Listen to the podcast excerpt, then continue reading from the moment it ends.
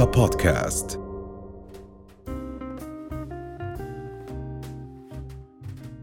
أهلا وسهلا بكم من جديد. معنا رند الديسي أخصائية التغذية العلاجية والحديث عن الغازات أو النفخة بعد تناول البيض المسلوق. أهلا وسهلا رند. صباح الورد صباح هيثم الخير، كيف كيفك؟ حالك؟ الحمد لله. تمام. لما حكيت اسم الفقرة طلع اسمها بضحك بصراحة بس هي. هي ابدا ما كان هيك قصدي فيها. إيش كان قصدك فيها؟ okay بشكل عام اليوم رح نحكي عن كيف الأشخاص ممكن يعانوا من استهلاكهم بالأخص للبيض أو لأنواع معينة من البروتينات بيشعروا بالنفخة وكيف طريقة الطبخ بتأثر على محتوى البروتين وطريقة تعامل أجسامنا معه. يعني هلأ أنت بتحكيها هيك؟ بتبين عنوان رسالة ماجستير وأنا حاططي لي أحكيها النفخة بعد تناول البيض؟ والله يا النفخة. هيك حكيتي لي احكيها بيني هيك وأنا ماشي. okay يلا تفضلي. okay.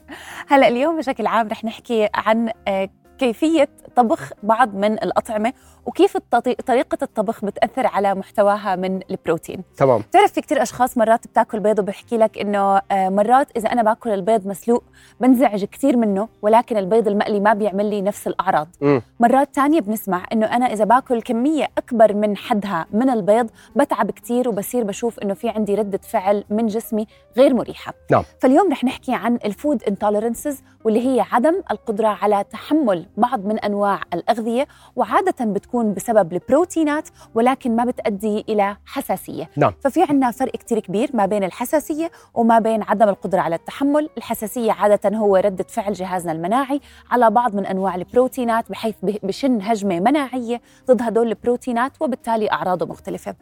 أما عدم القدرة على تحمل بعض من أنواع الأغذية اللي هي تسمى ال food intolerances هاي ال intolerances عادة بتكون كمان بسبب البروتينات ولكن هي محدودة فقط بجهازنا الهضمي. تمام. اللي بصير إنه أنا مثلا اليوم قررت إني آكل بيض آه، أخذت بيضتين أو ثلاثة أو أكثر مثلا وهذا البيض كان مسلوق طريقة سلق البيض بتأثر على البروتينات اللي بالأخص موجودة عندي بالصفار وبعض من الأشخاص بيستصعبوا هضم البروتين الموجود عندي بالصفار بهاي الطريقة فبالتالي بيؤدي إلى النفخة بيؤدي إلى مشاكل بالهضم. اللي بصير عندي عادة بعدم القدرة على تحمل الأغذية هو فقط محدود بجهازنا الهضمي. نعم. أنا باكل هاي الأكلة الجسم ما بيقدر يهضمها بالطريقة الصحيحة بسبب إما نقص الأنزيمات أو فقر قدرة جس- الجسم على التعامل مع هذا البروتين فبالتالي بصير في عندي تسرب من الأمعاء إلى الدم.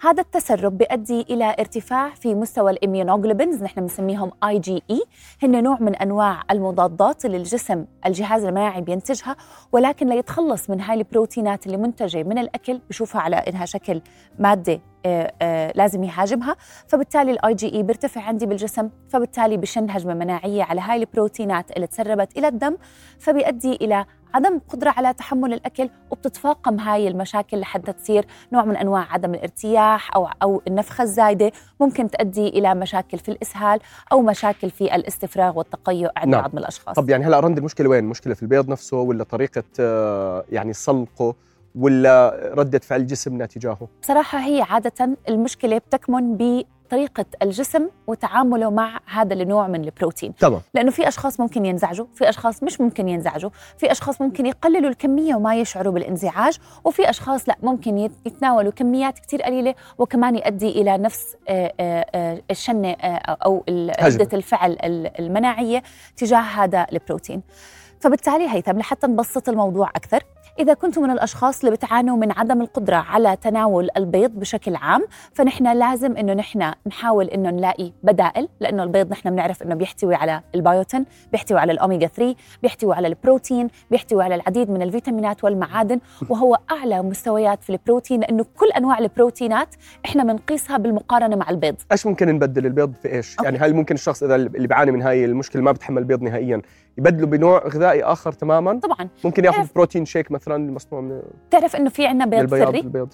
البيض الفري الصغير آه. هو بيحتوي على نسبة بروتين وتركيبة مختلفة تماما عن بيض الدجاج. مم. فنحن بنقدر إنه نحن ناخده. وعادة في معظم الحالات اللي أنا شفتها للأشخاص اللي ما بتتحمل بيض الدجاج أخذهم للبيض الفري يعتبر جيد وبيقدر يستوعبوه بطريقة أفضل من بيض الدجاج.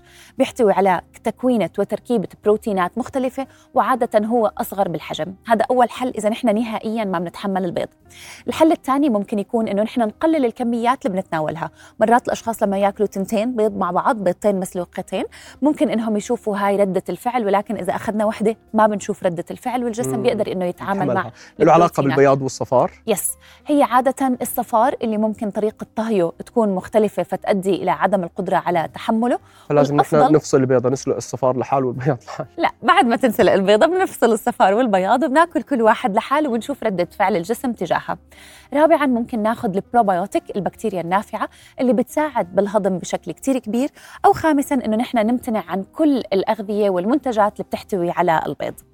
بهاي الحالة على فكرة أنا هون مطلعة عندي أكثر من سبع أسامي ممكن تكون موجودة بالمنتجات وكلها بتعني البيض. نعم، فإذا تفضل. نحن كنا من الأشخاص اللي نحن بدنا نبتعد عن البيض أي شيء بيحتوي على باللوائح الغذائية على الجلوبيولين على الليستين على الألبومين على ال ovovitellin على ال lysozyme على ال ovalbumin بالاضافه للل livetin هدول كلهم أسماء مختلفة مصنعيا تستخدم ولكن كلهم تشير لمحتوى الأغذية من البيض. فبالتالي إذا نحن عندنا عدم قدرة على تحمل البيض بجميع أشكاله الأفضل إنه نحن نمتنع عن تناوله ونبدله بالبيض الفري لحتى ناخذ القيمة الغذائية. ممكن إنه نحن ناخذ البروتينات من مصادر أخرى مثل الحليب والأجبان والألبان ولكن عادة ما بتكون ارتفاعها مثل ارتفاع البروتين الموجود عندي بالبيض.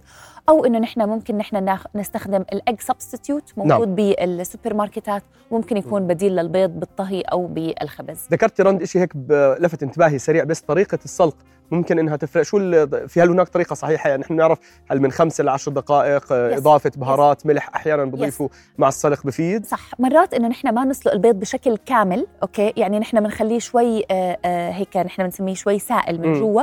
هذا ممكن يقلل ردة فعل جهازنا الهضمي تجاه البروتين الموجود بصفار البيض ويقلل ردة الفعل من ناحية النفخة أو من ناحية الغازات أو من ناحية عدم القدرة على هضمه بالطريقة الصحيحة.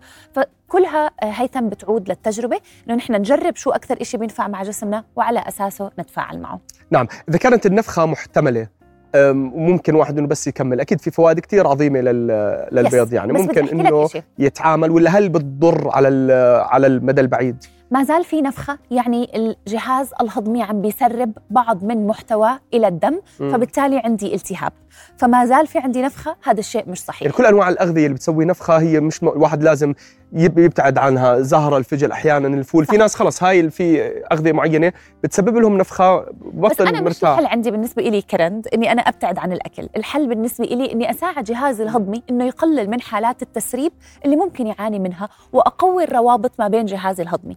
عشان أقدر أنا أوصل لهاي المرحلة أول شيء بعمله هيثم إني أنا بمتنع عن هاي الأكلة اللي عم بتهيج لي الجهاز الهضمي. نعم. فأنا بدي أمتنع عن الأكل. هاي كمرحلة أولى بس مش بشكل دائم. المرحلة الثانية إنه أنا بدي أبلش أركز على الرياضة. على كمية سوائل سوائل كافية على أخذ كمية ألياف صحيحة بالإضافة لل probiotics البكتيريا النافعة اللي رح تقوي الروابط ما بين عندي بالجهاز الهضمي فهاي مم. ثاني مرحلة ثالث مرحلة بدي أرجع أفوت هاي الأغذية بشكل تدريجي وأشوف ردة فعل جهازي الهضمي تجاه هاي الأغذية وكيف عم بتقبلها بالطريقة مم. الصحيحة ورابعا إذا إذا بعد كل هاي اللي أنا عملته والجسم ما تقبل هذا الأكل بدي أمتنع عنه مم. تماما بالحديث عن الجهاز الهضمي رند أنا من خلال خبرتي يعني كثير يعني سنوات بالرياضة آه، من الرياضات الممتازة جدا لراحة الجهاز الهضمي المشي والجري هدول تحديدا صح. يعني ب يعني اللي عنده مشاكل في الجهاز ال- في الجهاز الهضمي زي السحر يعني صح. بعد أقل من شهر من التزامه بالمشي مثلا. راح يلاحظ 70 أو 80 أو 90% من الضياء اللي كان يحسه أو المشاكل كان يحسها في جهازه الهضمي عم تختلف. وعم بتروح 100% تماما زي السحر بالضبط زي السحر. صح.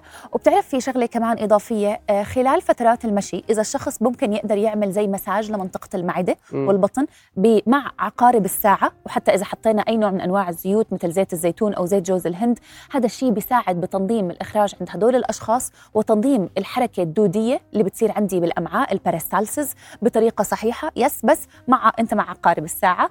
لازم تكون مع عقارب مم. الساعة. exactly فإحنا آه، بنريح الأمعاء وبننشط عملها بالطريقة الصحيحة وحتى بنقوي الجسم وتدفق الدم لهاي المناطق. تمام تمام. شكرا جزيلا رند. الله يعطيك ألف عافية. شكرا لك هيثم. رؤيا بودكاست.